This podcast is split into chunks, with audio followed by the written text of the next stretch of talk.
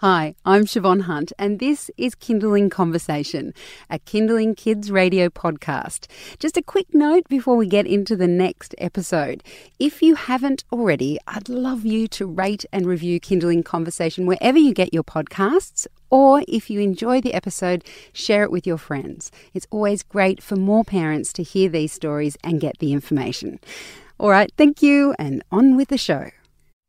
You're listening to Kinderling Conversation with Shevonne Hunt, part of Kinderling Kids Radio.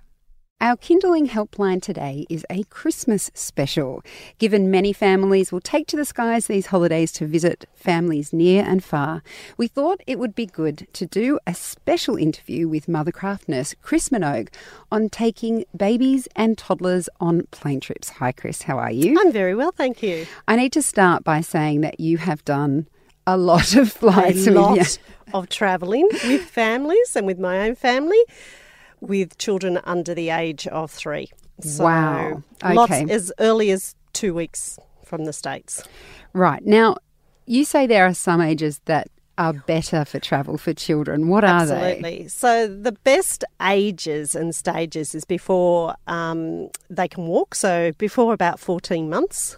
Um, they're very social from six months to 10 months. So that's a really good stage. They're amused by the people around them, but they don't need to move very far. So that's probably the easiest because the parents are feeling like they understand where the baby's at in their rhythm and their day. So it's an easy transition. Um, and then the next stage is, of course, after two, when they actually have that concentrated um, ability to sit. And that's a really, really important part of this. Right. I was trying to think of what my two year olds, when they were two, whether they were. But when they're two, you can do bribery and corruption. Okay. Yeah. well, now you've got that up your sleeve. yeah. Um, if you're when when you're traveling mm. and you're um, taking a two year old who can yeah. sit, you recommend that you don't say, well, under twos, people think I'm going to put them on my lap. That's right? right. And I think the important thing is that that tricky age between when they are mobile, so say 14 months to two, it's difficult for everybody. So it's not just difficult for the people around it, it's difficult for the parents who are very aware of the people around them, but it's also very difficult for the child in themselves because they often won't give you that extended leg room, that bassinet room, because there's a baby in the bassinet room, whether it's a short haul or a long haul. So I say to the parents, take the average 16 month old, sit them on your lap for 20 minutes and multiply that by the time you're on a plane. Then try and get someone to feed you or feed them. So it's really difficult because you can get away with them sitting on your lap, but actually, if you had to do a trip in that time frame, my recommendation is you actually buy the seat and you put their car seat on it because there's one thing that toddlers know is to sit in a car seat. And most airlines will attach it to the seat for you.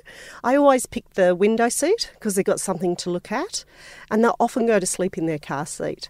But it actually give you, gives you an area to restrain them. So I think you oh, have to look. Next, that was my next question. So you, you buckle them in? Yeah, I buckle them in. Yeah, yeah, and they will. They need to be buckled in. So they'll buckle the seat in, a bit like going in the car seat, mm-hmm. and and then you buckle them into their car seat, and they already know that. So they they themselves feel more comfortable. And if you put them near the window, they sort of can't see what the people are doing on the other side. So sort of slows them down a little bit. But that's the only thing, uh, you know, you really, especially when you go long haul. So you're going to England in child's 18 months, you really need to have your wits about you if you think they're going to sit on your knee in the middle of economy or, oh, you know, God, that sounds wherever. awful. And even in business class where you, you feel you've got more room around you, it's just more space for them to go to. You know. Okay. So if you are doing a long haul trip with a, a child of that age, and let's yeah. say you have got the seat, seat, how do you do you actually plan the oh, time yeah. on? How do you plan it? How do you plan it? Yes, so on a short haul trip, so let's say places that are familiar like Fiji, like you're going on the family holiday to Fiji, or Cairns, which is two and a half or three hours away.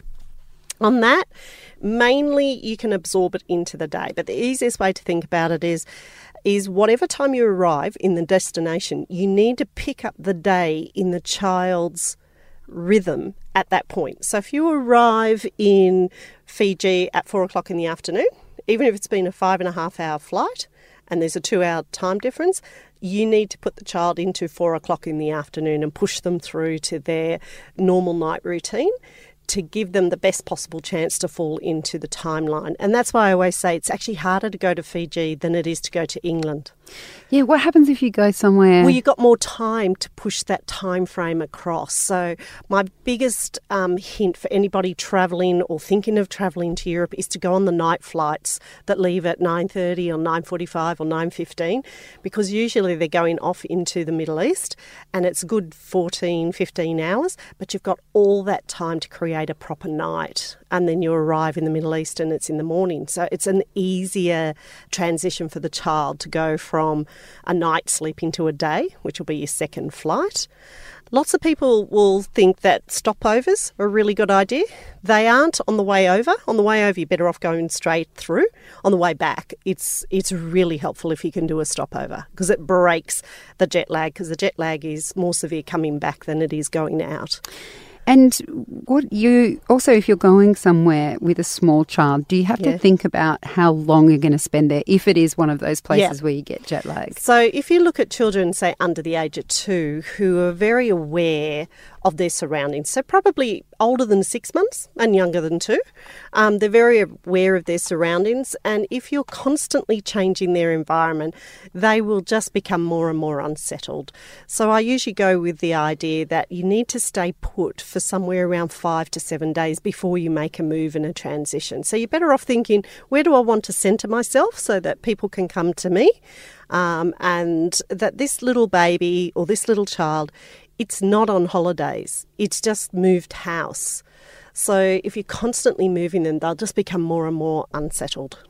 That- yeah, That's a really interesting point because sometimes you go somewhere and you go, oh, we've got to see everything. But actually, yeah, but for a actually child, they don't. They don't. they'd be like, oh, stop, yeah, it's too much. I usually call it one travel day in three. So for every three days you're somewhere, you could have one day where you go out sightseeing and the rhythm and the routine gets a little bit lost in the day. But that's one in three.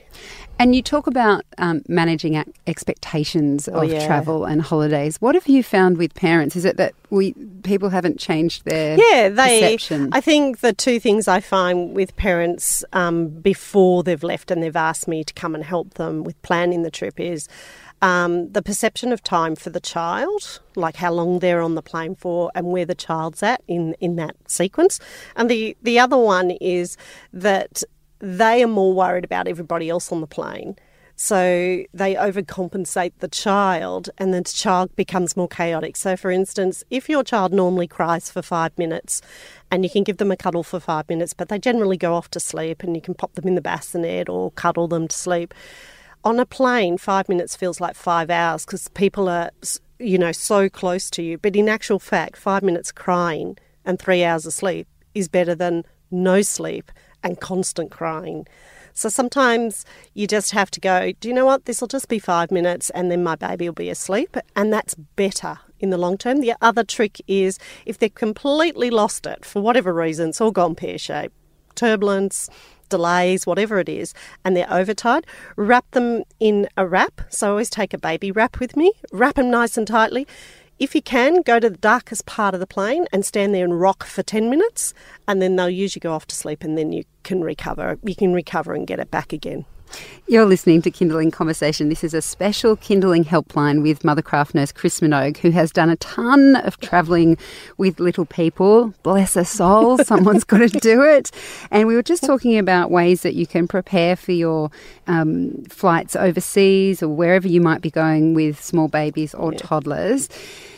So we've talked about how to manage children when you sort of on your way there and when you you mm. get off the plane and you go on as usual. But as you mentioned, there are some countries where the jet lag will be worse than others. Oh, absolutely. How do you manage their days based on that? Okay, so my big hints for when you've arrived, how do you get yourself, you know, back in the right time frame, is that every day you have to manage as if you're at home. So if your child takes two sleeps in the day of two hours, then in the first couple of days of arriving, you need to put them back into that sort of time frame.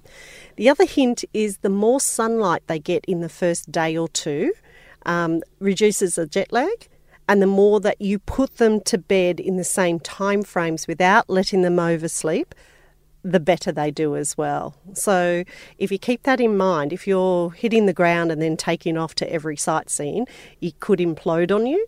But if you take a few days and just bring it back to the norm, then I think you'll have the holiday that you're that you're dreaming of. well, on that optimistic note, I'm going to wrap up. There's, I'm sure there's many more questions people have. Chris, thank you so much for your time today. It's a pleasure. That's Chris Minogue, our Mothercraft nurse who comes on every week, although Chris is now taking a break. She will be back on Monday, the 15th of January 2018. Hi, we're the Beanies. Get your child off screens and into their imagination as we explore how bubbles are made. What's in a sneeze? Achoo! And what's with the weather today? Professor Know It All knows. Hello, beanies. Hello, the, the Beanies, a podcast just for kids. Subscribe now on iTunes or listen anytime on the Kinderling app.